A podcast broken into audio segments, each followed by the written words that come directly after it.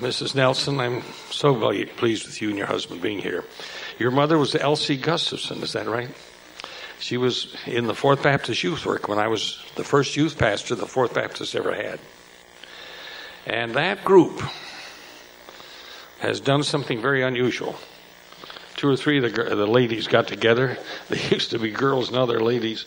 And they uh, decided that they were going to get the old gang back together. We had our first rally two or three years ago. 106 people from, came from 16 states just to be in the Fourth Baptist Youth Program that we held during those nine years I was in that church. Then we had a program, another one, a couple of years. 120 people showed up.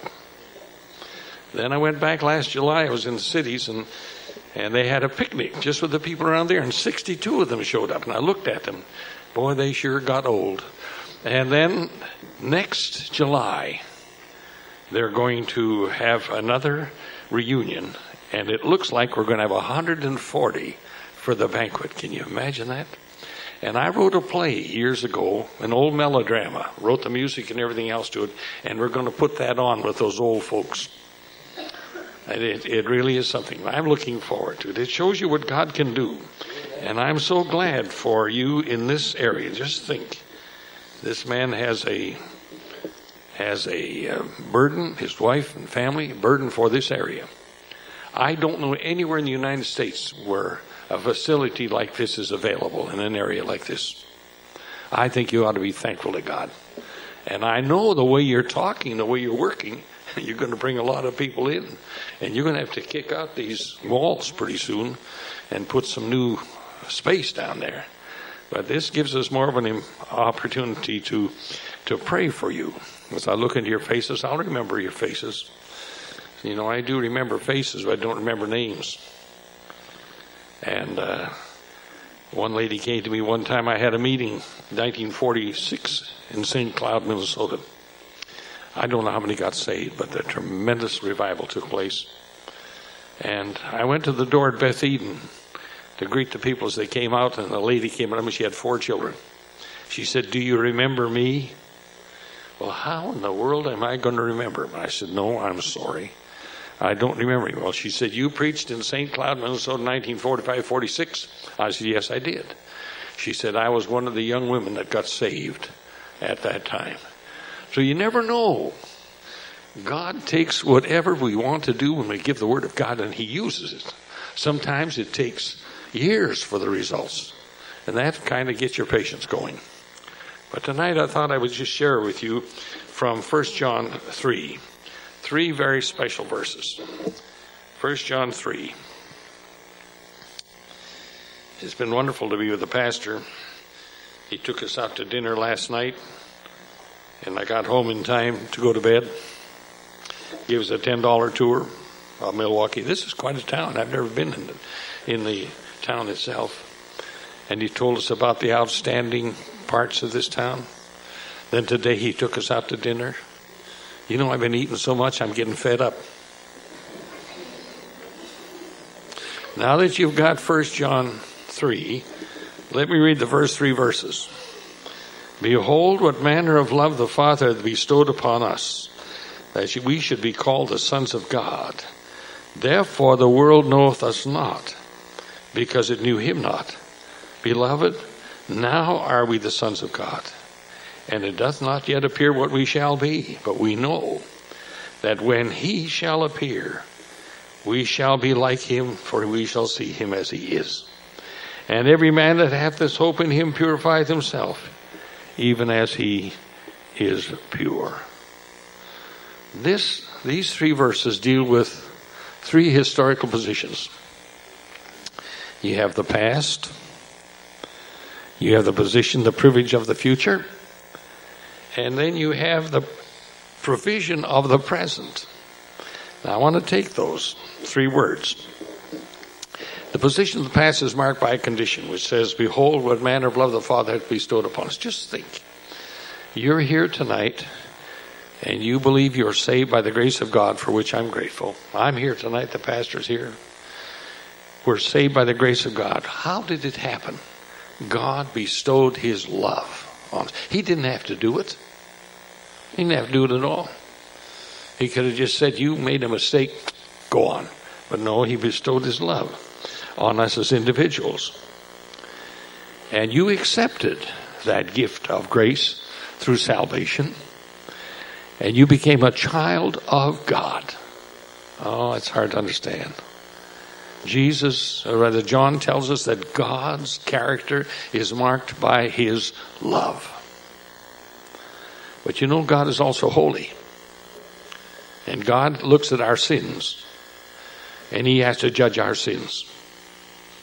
And the judgment I haven't time to go through with them. But by his love, he has quickened us through his grace when we believe what Jesus Christ did for us on the cross and rose from the dead. So there's a condition. Behold, what manner of love the Father hath bestowed upon us. I've dealt with a lot of, of people. When I was in Arizona, I used to get calls from the sheriff because they didn't have juvenile halls in those days for delinquent young people. And he'd call me and he'd say, Pastor, if you can come down to the jail, we've got a young man down here. This in this instance, he's 12 years old, and uh, I had a um, deal with the Greyhound bus depot that if I found one of these young people, I could send them home for half fare one way. They're wonderful people to deal with, that Greyhound bus uh, group. So I went down to the jail on this day, and the sheriff was a good friend of mine. We went up the steps into a separate section where they housed the young people. There was nobody there but this one boy, 12 years old. I went into that cell. I'll never forget. I've never forgotten over. When that door banged and clanked, there's something that it does something to you. And I sat down with him and I asked him his name and he told me. I said, Where are you from? He told me from Oklahoma. I said, Why are you here? He said, The police picked me up for hitchhiking. Well, I said, I know that's not the right thing to do. You could get into trouble too if the police didn't pick you up. Somebody might take advantage of you. You might even get killed. And I said, uh, I'd like to send you home. I think I can do that. Oh, he said, won't make, it doesn't count. I said, why not? He said, they don't want me. I said, give me your telephone number. So he gave me his home number, and I went back to the office, and I dialed it. And the lady answered, and I said, Mrs. So-and-so, your 12-year-old son is down here in Tucson, and I'm Pastor Madison, and I want to send him home today. And I couldn't believe what I heard. She says, Forget it. She said, We don't want him. You know, there was no love at all for that boy, and yet they brought that boy into the world. I went back and I said to him, Son, your parents don't want you. He said, I told you. I had the joy of leading him to the Lord. I've never seen him since. But I had to take him out of the city and drop him. I gave him the money that I would have given for the bus.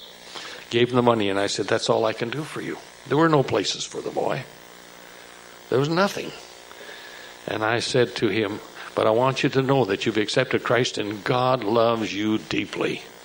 And I said, You need to get back into a place where you can be used of God. What manner of love the Father hath bestowed upon us. Just think of that. Your love. You might not have a family here that loves you. I never saw my dad kiss my mother once. And yet we got along. And I wondered if there was any love there. Found out later there wasn't too much.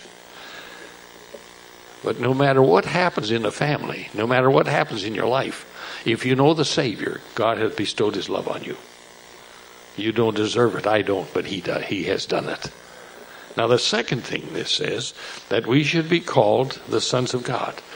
Now, that word called means we should be titled. In other words, it means that if you want to go down the street and put a sign on your chest, I am a son of God, you can do that. That's what that says. Of course, the people in the world today would think you're nuts. They do that. I was in a political meeting one time, not too long ago, and one of the men that's now running for political office stood up and he said, I'd like to ask Pastor Madison a question. So I stood. He said, Will you tell me who the religious right are? It's you, you're the religious right. Well, we've been kicked around with that word for so long by the media that I, you know, sometimes I get mad. And that takes a long time. When the Swede gets mad and it starts, the steam goes out, you can smell coffee boiling. And I, uh, I, I got up and I looked at him and I said, Jim, you're looking at him. He said, You're religious right? I said, Yes. I said, The religious right, I got two documents the Bible, teach how to live and know God, and the second is the Constitution of the United States. We believe it and we want it to be implemented. Then I said, I'm religious and I'm right.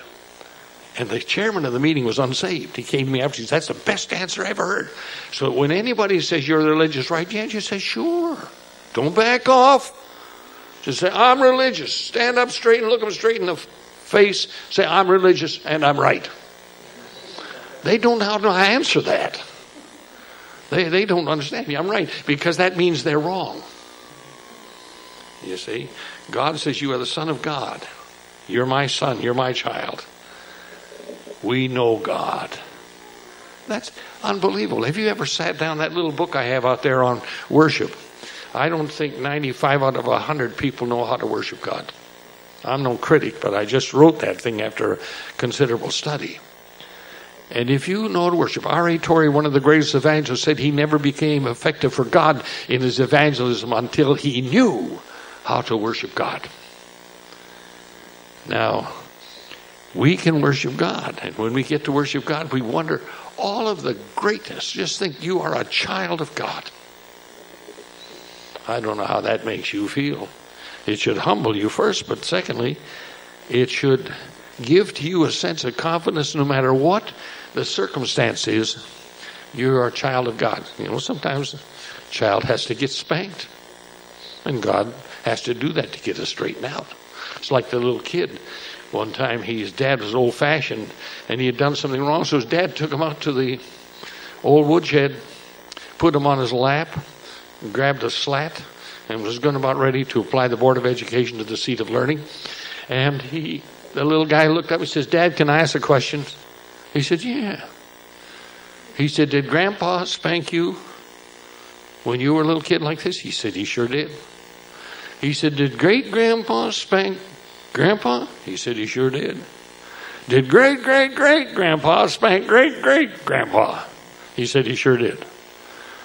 Now he said, This has got to stop. He said, Why are you asking this? Well, he said, Do you think that you that with my help you could overcome this inherited rowdyism? Now God has sometimes to deal with us firmly. But if you read the 13th chapter of the book of Hebrews, he does it because he loves us. See? And it's not a nice thing to get in the hands of God. But he loves us. Now, the next, next thing he says is marked by consequence. Therefore, the world knows us not because they knew him not. They don't know what makes you tick. I was on a concert circuit when I had my evangelism through the Midwest. I think that I don't know how many schools I wrote a fight song for. And many of them still use those fight songs that I wrote. And I put that in my program and I used the spirituals. So I tried to preach, but they wouldn't listen to me. And so I preached through the spirituals because they're very spiritual songs. And they stress. And I, I do that. One day I was in a, a big high school in Minneapolis, and they pulled the curtains. And there I was sitting at the grand piano. It was on big wheels like that. And my first song was usually Joshua Fit the Battle of Jericho. Now, if you know anything about that, you got to hit the piano. And I was hitting that piano, and it started walking away from me. It was on those greased wheels. And the kids were looking, at me, What's he going to do? What's he going to do?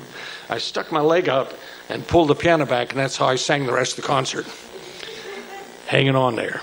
But afterwards was the most interesting thing. I had studied voice.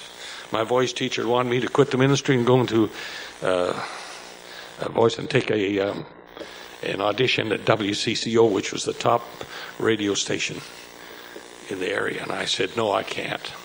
He said, Why not? He said, Because I, I said, Because I, I've entered the ministry and I'm not going to go back. He said, You're crazy. You're nuts. Now, those kids say the same thing. They came to me after, about six or eight of them, and they stood there and they said, Mr. Madison, why in the world are you doing this when you could be getting lots of money singing? I had the joy of telling them about the Lord and how Christ, when He does that, we are the sons of God, and the world doesn't understand why you do what you do. They don't understand why you go to church. They don't understand why you tithe. You give your 10% to the Lord. Like the preacher was God was telling about the tenth, giving the tenth, and when he got finished, he said, Now I'd like to have a response. How many of you are going to give a tenth to the Lord? One after another got up responding, and one little lady in the back got up. She said, I'm so excited about giving one tenth. I'm going to double it and give one twentieth. Now, if you haven't had fourth grade math, you can't get that. But you see, the world does not understand us anytime. The, I work in political circles, I have for years. I've had the joy of leading a number of these men to Christ. And I'm not bragging about it, I'm just saying it's because I was there. And they don't understand how I can be what I am, a fundamentalist Baptist preacher, and be what I am. And I just tell them it's because I am what I am. Every morning, Monday morning, when I get I'm in town, I go to the breakfast at seven o'clock. They always ask me to pray for the food. I usually figure out about a two minute sermonette on how to get saved. And things like that, thanking God for all his benefits. And you know they like it. Norm Allen, who was the county clerk for years, 20 years, was there, and they have these other guys pray, but those other guys don't know how to pray. They give poems and all the rest of that stuff. And I was, I had prayed that morning, and I heard him say to his friends, I've been trying to win this man to Christ for 10 years. He said, ah, he said, that's real praying. Well, of course, it has a message. So God does, they don't understand us. Now, what about the future? Now, notice what he says in verse 2 Beloved, now are we the sons of God. That's tacked down. You don't, that'll never change. And it does not appear what we shall be. Aren't you glad for that? You're going to be different. I'm going to be different. Oh, that's going to be wonderful. God has a surprise party in store for you. Does not appear what we shall be, but we know. Now, the word that's used there means we know. Uh, I was going to say technically, but technically, but that's not the word. It means we know definitely that when he shall appear. Do you know that Jesus is coming back? I don't know when, but boy, the way the world's going right now. I just finished a prophecy conference in Mansfield, Ohio. And the way the world is going right now, I don't know how long he can stay away. But I, I hope he stays long enough away so you can get that new church up. Win a lot more people to Christ. We know that when he shall appear, we shall be like him. What was he like? Well, they went, they were having a little bit of a lunch, a talking session, and suddenly Jesus appeared. He didn't come in the door, he came through the wall or the roof, and he stood there in a body that they could touch. Thomas did. Wouldn't you like to do that? You try that right now and run up against that wall, you know what's going to happen? You're going to apologize for, to yourself for being so dumb. He ate. He ate fish and bread. Oh, I'm glad the fellow said to me last week, he said, Do you think we'll eat in heaven? I said, I'm sure we will because God's got a tree up there's got 12 different kinds of fruit on it. And he said, Oh, I'm glad. He didn't want to give up his eating. Dr. Oscar Johnson was a friend of mine from St. Louis. He was a big man. He wasn't heavy, he wasn't fat or anything, he was a big man. And if some of you older folks remember that when you were on a train, you wanted to go to the dining car, there was a very narrow passage that went along, then you made a turn and then into the dining car. Oscar Johnson got in this passage, and as he turned the corner, he met a man that had a big stomach. And they stood there and they couldn't get by each other. And they started laughing. And Oscar backed up and he said, You know, before I do this, I want to say there's one difference. I'm carrying mine and you're pushing yours. Can you imagine that? That's what he said. Oh, I want to tell you, dear friends, we get to be, when, when the Lord comes, we'll be like him. People who don't have any sight. And I have a dear lady in that Mansfield church. We call her Beautiful Bessie. She can't see. And when she gave me a hug before I left, I said to her, Bessie, maybe the next time I'll meet you, you'll be able to see.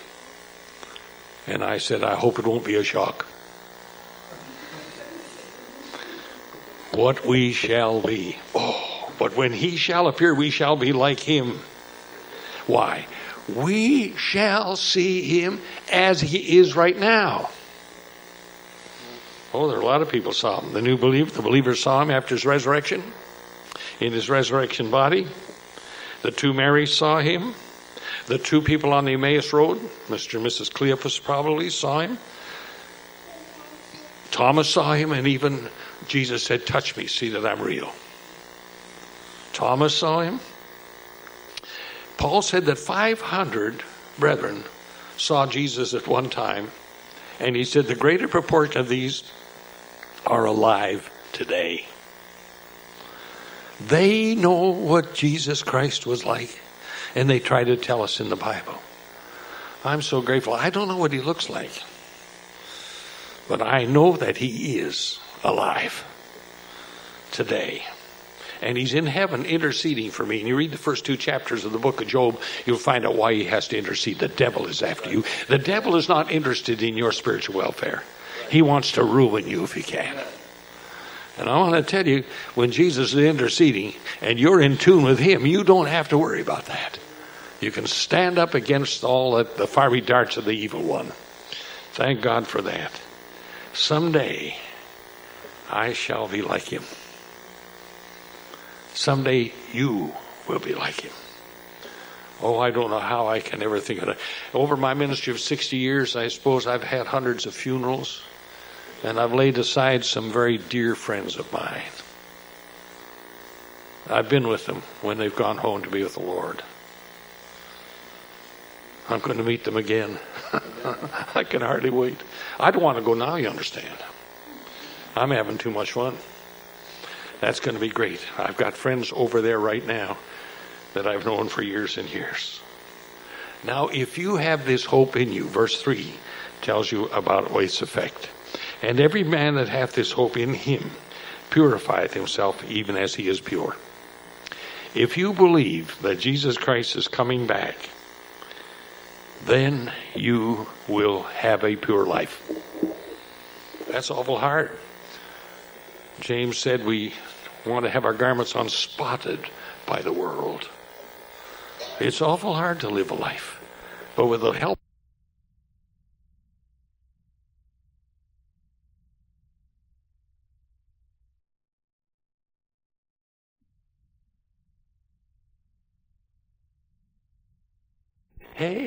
this is wonderful. I am like him. God says if that takes place, there's a reformation takes place. You purify yourself. That's not purification from sin. You understand that? Because only God can purify you from sin.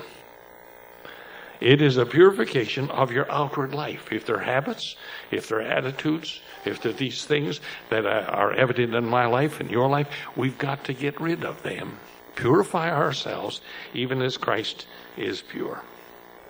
One of these days he's coming. Oh, I can hardly wait. The thing that shocked my family into turning to God was the death of a two and a half year old brother. I'll never forget that as long as I live as I watched that little boy. The mother said to me, Go get the doctor. And I ran in the darkness, stumbled over stones, and when I got the doctor and he came back, it was too late. Ralph had gone home to be with Jesus. And before he died, he said as he looked up, Mama, going up. Going up. That made an impact on my life. And it made an impact on my family, my mother especially. And I thought one of these days in Winnipeg, Canada, that little grave is going to be opened. Ralph is going to come out. I don't know what it's going to be like, but if he's like the Lord, he and I will know each other. Years ago, Ernest Shackleton tried to uh, take a group to, I think it was the South Pole. And in going there, he suddenly got marooned. And he had to leave part of his group on what is called Elephant Island. He left them enough provisions, he left them everything he had, and he pulled out with his ship and he said, I'm going for supplies and I want to come back. I'll come back for you. And it was a very interesting situation. The ice was together, but there were times when the tide changed and the winds came, the ice parted. And it was only at that time that you could get a longboat in there and pick up these men, and you'd have to be out in a very few minutes. Well, he came back after quite an absence, and he put the longboat in on one of these occasions, a couple of them, and they took those fellows in, in just a, a few minutes. They were out in the open water and were taken aboard ship. He said, Gentlemen, as he assembled them on the deck, he said, I don't understand how you were ready. They said, Well, sir, you told us you were coming back for us. And every time the water opened, we packed our tents and our gear and got it down on the shore. Then, if the ice came together, we put up our tents and waited another while. And when you came with the longboats, we were already packed because you said you were coming back. I want you to tell you right now, Jesus is coming back. And have you got your gear packed? Have you got any unfinished business that needs to be taken care of? A telephone call, an apology, a prayer, a gift. God is so concerned because He wants you to cleanse your life, purify yourselves even as He is pure. And when you do that and you have clean hands, as James said, clean hands and a clean heart, God will take hold of you and use you to His glory such as you've never been used in your life. You believe that? I believe it with all my heart and soul. I know God answers prayer. I almost canceled this meeting. I told the pastor that. When I left Mansfield, I had the most terrific toothache I've ever had in my life. I didn't sleep all of Thursday night. And I said to my wife, you know, I don't know how I can keep on. This is terrible. And so I went to bed Friday and I said, Lord, I took a couple, couple of aspirins without faith without works is dead, you understand. And I said, Lord, I got a bee there in Milwaukee. Would you take care of that tooth? I don't have a toothache. Amen. That's the way Lord did it. And I'm sure I know that God works in ways that you can't even begin to think. I trust that the Lord will bless your life. Don't forget that. If there's anything that needs to be cared for, do it. Do it. Let's stand for our closing moment. Dear Lord, thank you for these wonderful words. You've been so good to us to tell us about that change is going to take place in our lives. And here are some wonderful people who've got a burden for this church and for this area. Oh, God, thank you. And now we pray that you'll just touch their lives. We know that there are things sometimes we do and say that are not right. And you understand that because we're just made out of common clay. But as we come through this time, we pray that the Spirit of God may so impress us with the wonderful truth that we'll purify ourselves even as Jesus is pure. Bless pastor and people. May the Spirit of God come down in wonderful ways.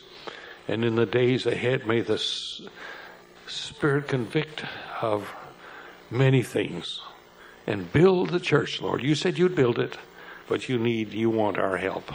So we thank thee. Now, before you open your eyes and you raise your heads, Would you do something yourself? Would you just thank the Lord if God has blessed you in some way today? Would you do that? See, we, we got blessings coming, coming over so many weeks.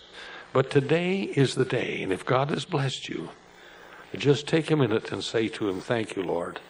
I'm so glad that you love me, and I'm so glad you want to use me. Help me that I might be effective for Thee. Thank you. Thank Him. Let's take just a moment.